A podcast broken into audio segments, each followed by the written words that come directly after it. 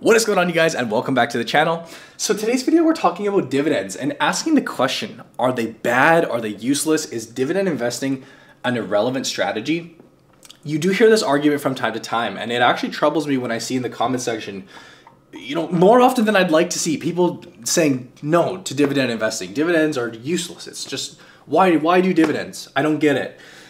I think there are some truths to that argument, but I also think there's a lot of misunderstandings. And you guys already know I'm a huge advocate of dividend investing. It plays a critical role in my portfolio. I think it's such a great way to invest. And I want to kind of bust some of that today and hopefully give you guys a slightly better understanding, at least the way that I look at it, okay?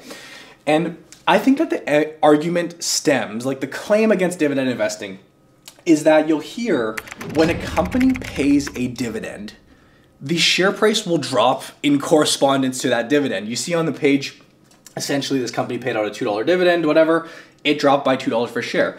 This is not just in theory.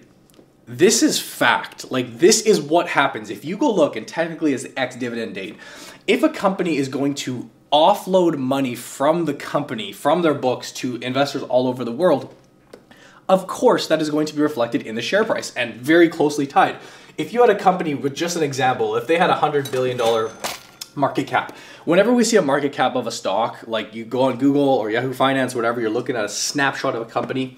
That's basically like the best guess snapshot at any given time on what a company is worth. This is what we value the company as. I say we, this is what, you know, we feel the company is trading at. If they are going to offload $1 billion in dividends, like let's say in the quarter, or let's say over the course of the year, they're going to pay dividends out of the company, absolutely. This company, in theory and in practice, has become $1 billion less valuable. That is money going out of the company. I think the misconception lies where people think dividends are bonus money, right? I think this is where it is. You know, you if you're a new investor and you hear about dividends, oh, you get this little bonus stream of cash flow holding your stock and they pay you this little extra money, extra money. That is incorrect. Dividends are not extra money or bonus money. Up in this little rectangular box, I have the definition for a dividend, and you'll hear variations of this, but this is just what you'll find online. A dividend is the distribution of earnings slash profits to the shareholder. That's all that it is. It's just the means and the method of how a company distributes the earnings.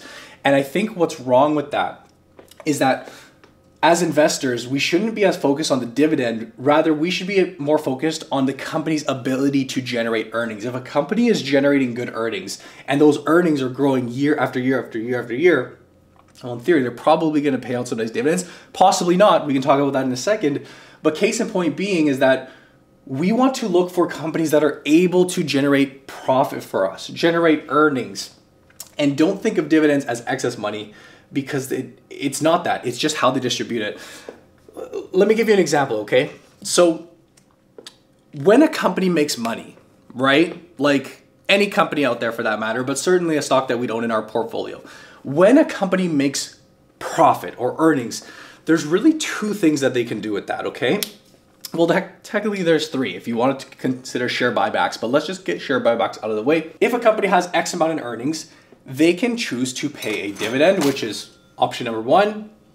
Option number two, they can choose to not pay a dividend and retain that money or keep that money within the business and essentially reinvest that within the business.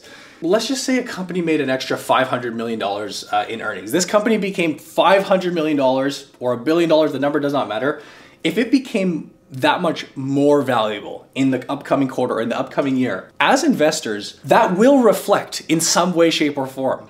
If they opt to pay a dividend, well, that will reflect because we literally got cash. We just had this company go out and earn us a bunch of business.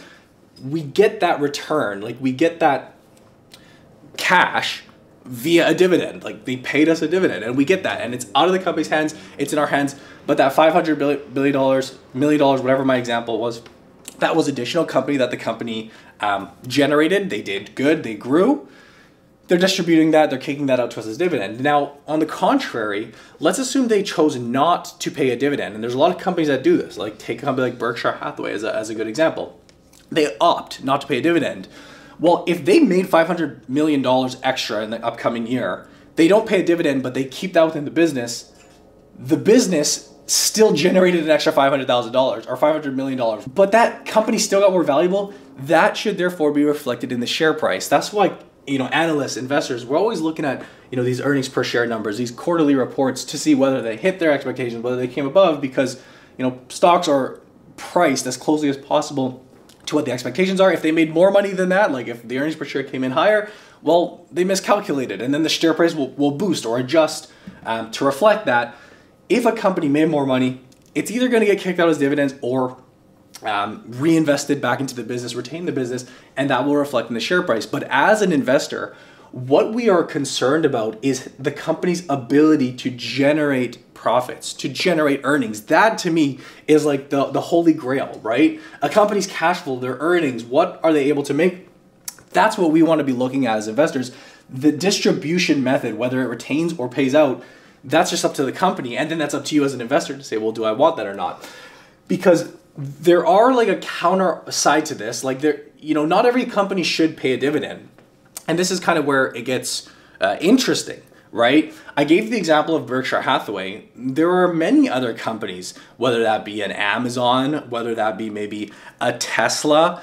Geez there are millions of other companies or hundreds of other companies out there that you may follow or invest in that opt not to pay a dividend. They choose not to. We may consider those growth stocks.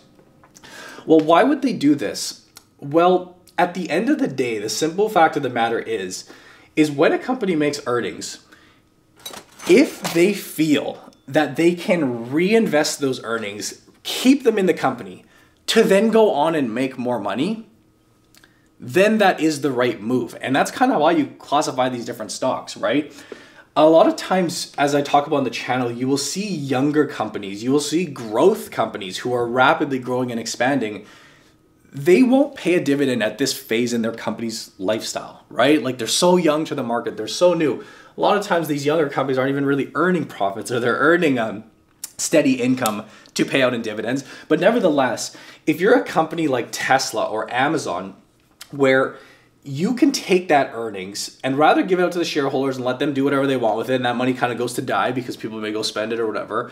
If you could take that $500 million and go invest in a new product or go hire out uh, better talent maybe go research and develop um, you know new new technologies or new medicines if you're in the healthcare space but take that money use it within the business acquire another company excuse me if you can reinvest that within the business and make a better return for the overall business, then don't pay a dividend. And Berkshire Hathaway is a prime example of this, where Warren Buffett, you know, as the money manager he is, and Charlie Munger, very commonly over the years has stated, we could pay a dividend, we make enough earnings to pay a dividend, but I feel I can get my investors a better return by taking those earnings and keeping them in the business and growing it. As you see companies, you know, grow and mature, when you think about these companies that pay dividends, what sectors do you find them in? Like, what types of companies are you looking at? You're looking at like the financials, so the big banks, which are already all over the country and they're on every corner and every uh, you know city that you'll see. They've basically already gone through their growth and innovation curve. Like they're kind of on steady Eddie mode. Utility companies, which are all out there and boring. Um, consumer goods companies. So you think to the classic like Campbell Soup, right? Everyone makes fun of Campbell Soup because like what do they do? They sell soup at the end of the day, and they're in every major grocery store. They've already kind of done their their growth, uh, innovation, whatnot. Uh, Procter Gamble. These companies are at the more mature and later phase of their lifestyle, where when they make these boatloads of earnings and money, maybe they don't have enough areas in the business where they can reinvest and earn a better return. Now, it's possible the companies also just prioritize dividends, like it's a very big importance to them and their shareholders. It's just one of their values, like we want to reward it. But in most cases, when you see a company that has evolved through the years, like a Campbell Soup, these companies grow their their revenues in the single digits often. Like their their growth opportunity is much more limited so what they decide as a company, and it's not like there's a board that decides this, but nevertheless, it's like, hey, we could reinvest this back in the company and possibly make a return here, or we can just issue that out and, and kick it out to shareholders.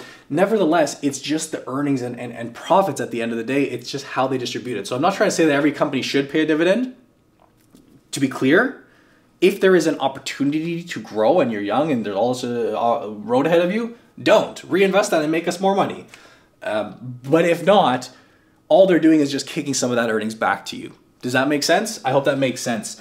And why I want to talk about like you know why I disagree very strongly with this statement that you know dividends are irrelevant and they're bad um, is that I think when when a company does pay a dividend, it really tells us a lot about the business, and especially if you're a newer investor. Like I don't want to ever say, oh, as an investor, you can just you know resort to something or just like you know not do your research. That's far from from it. You need to do your research. But if you are going to be like, well, do I want to go for small caps? Do I want to go for this? Do I want to go for this? If you use dividends as your default, and then kind of research in that realm, you're probably going to be a heck of a lot better off than if you just went out for a bunch of, you know, um, smaller growth companies. And why is that?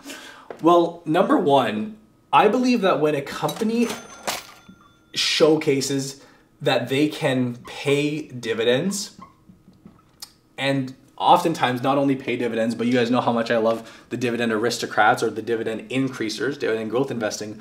When they're able to increase that dividend year after year after year after year, that indicates that this is a strong business. Now, not always, I'm not saying every company that pays a dividend is strong, but in general, like for those of you who maybe are in business, like you own a, a small business or you've done some uh, you know business in your family you know maybe your parents had a thing whatever it is anybody who has been in business understands that you know quarter after quarter year after year there's so many ebbs and flows in our in our world.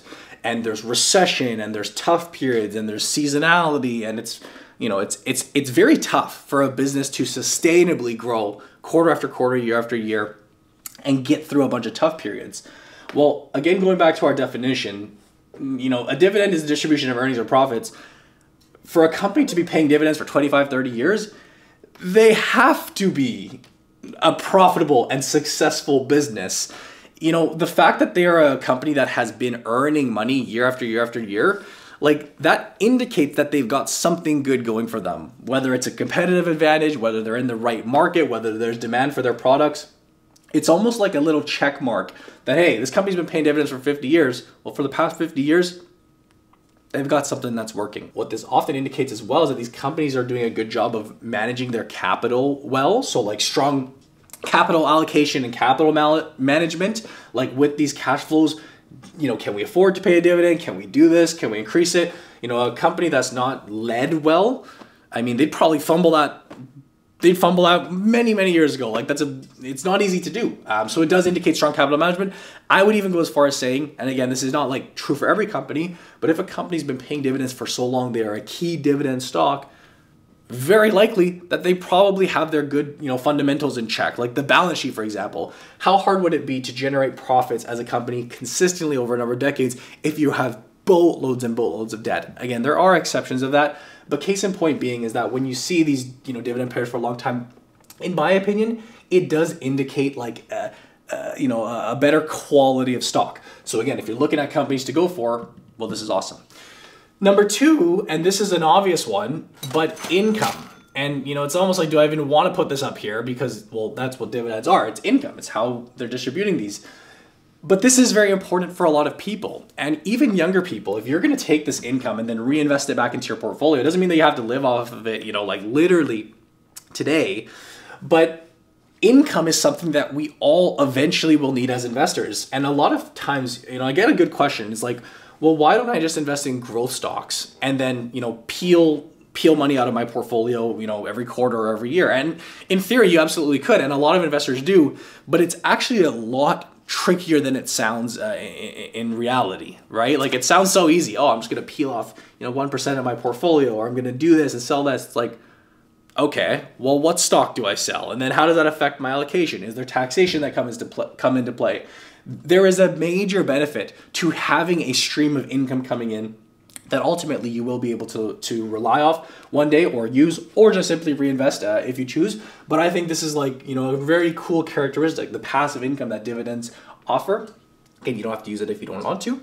But number three, I'm going to talk about here to finish this video off, and I think this one's really fascinating, is performance.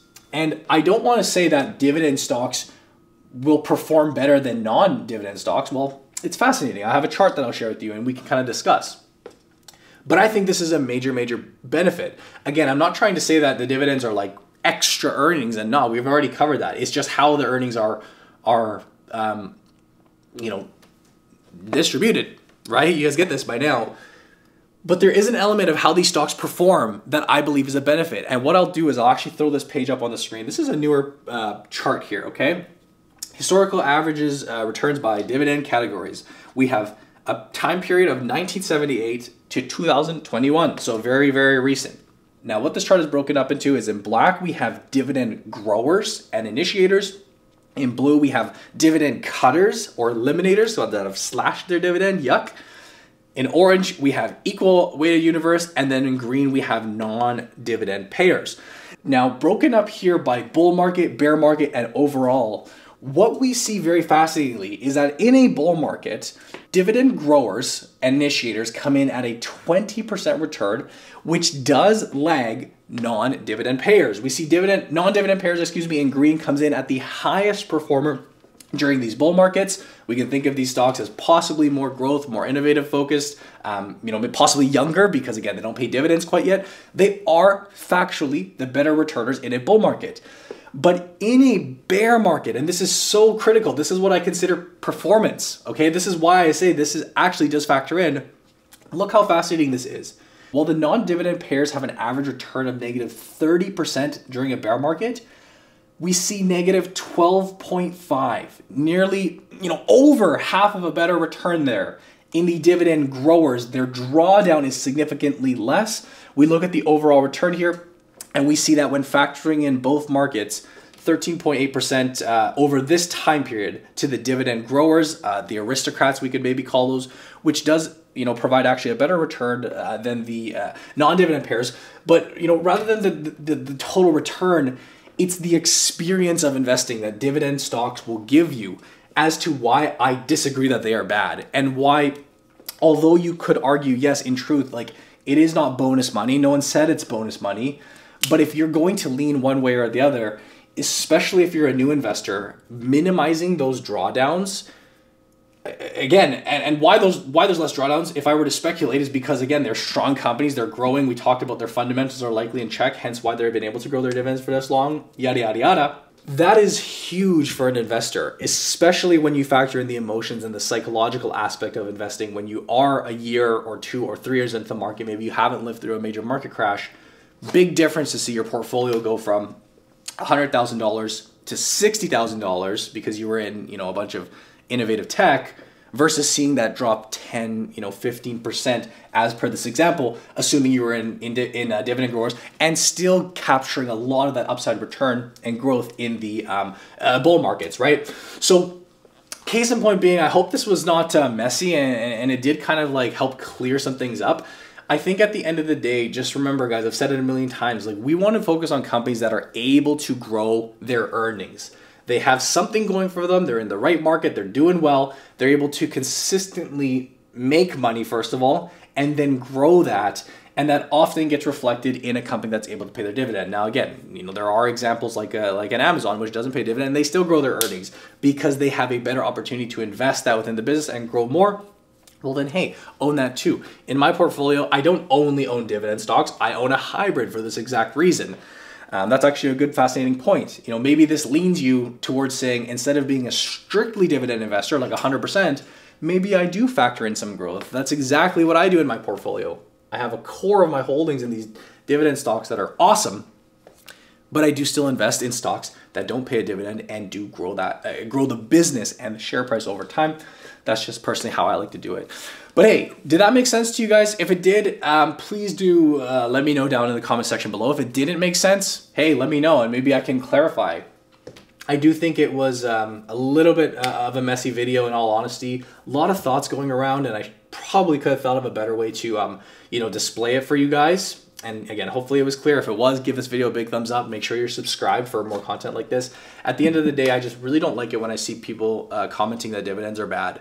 Um, you know, if you're set on that, good for you. But it it dissuades other investors, people, you know, new investors reading around the comment section like, oh, are, are dividends bad? Like, oh, uh, um, I, I don't believe so. I think dividends are freaking awesome, uh, as I mentioned a lot in this video. But hey, Give this video a thumbs up if you enjoyed. Subscribe if you're not already subscribed. Um, if you like learning about stuff like this uh, and anything investing related, check out the Investing Academy. That is our training uh, program for Canadians on how to invest uh, pretty much from scratch. You can know absolutely nothing. You can be a greener than green, as we like to say. That's a lot of people say. I'm, I'm green. I'm a zero out of 10 in knowledge. I haven't started yet. That's who we work with. We will walk you through step by step that entire process get you confident and get you standing up on your own two feet uh, when it comes to this DIY game of investing because it's such a powerful field to know. Uh, it's such a cool area to be familiar with. Investing in the stock market and especially doing it without paying those fees to the bank and those mutual funds. There's something very powerful about doing it yourself and cutting those costs down from the, the banks and the mutual funds, excuse me, when you know how to properly build a portfolio, which very likely may include dividends and fade. Maybe for a lot of people, it doesn't include dividends. Not saying it's the be all end all, but I'm certainly saying I don't believe that they are inherently bad. Um, not at all. If you guys would like to check that out, that is that first link down below. Of course, follow me on Blossom if you guys haven't done that already. But as always, I thank you guys for watching. I hope you enjoyed, and I'll see you in the next video.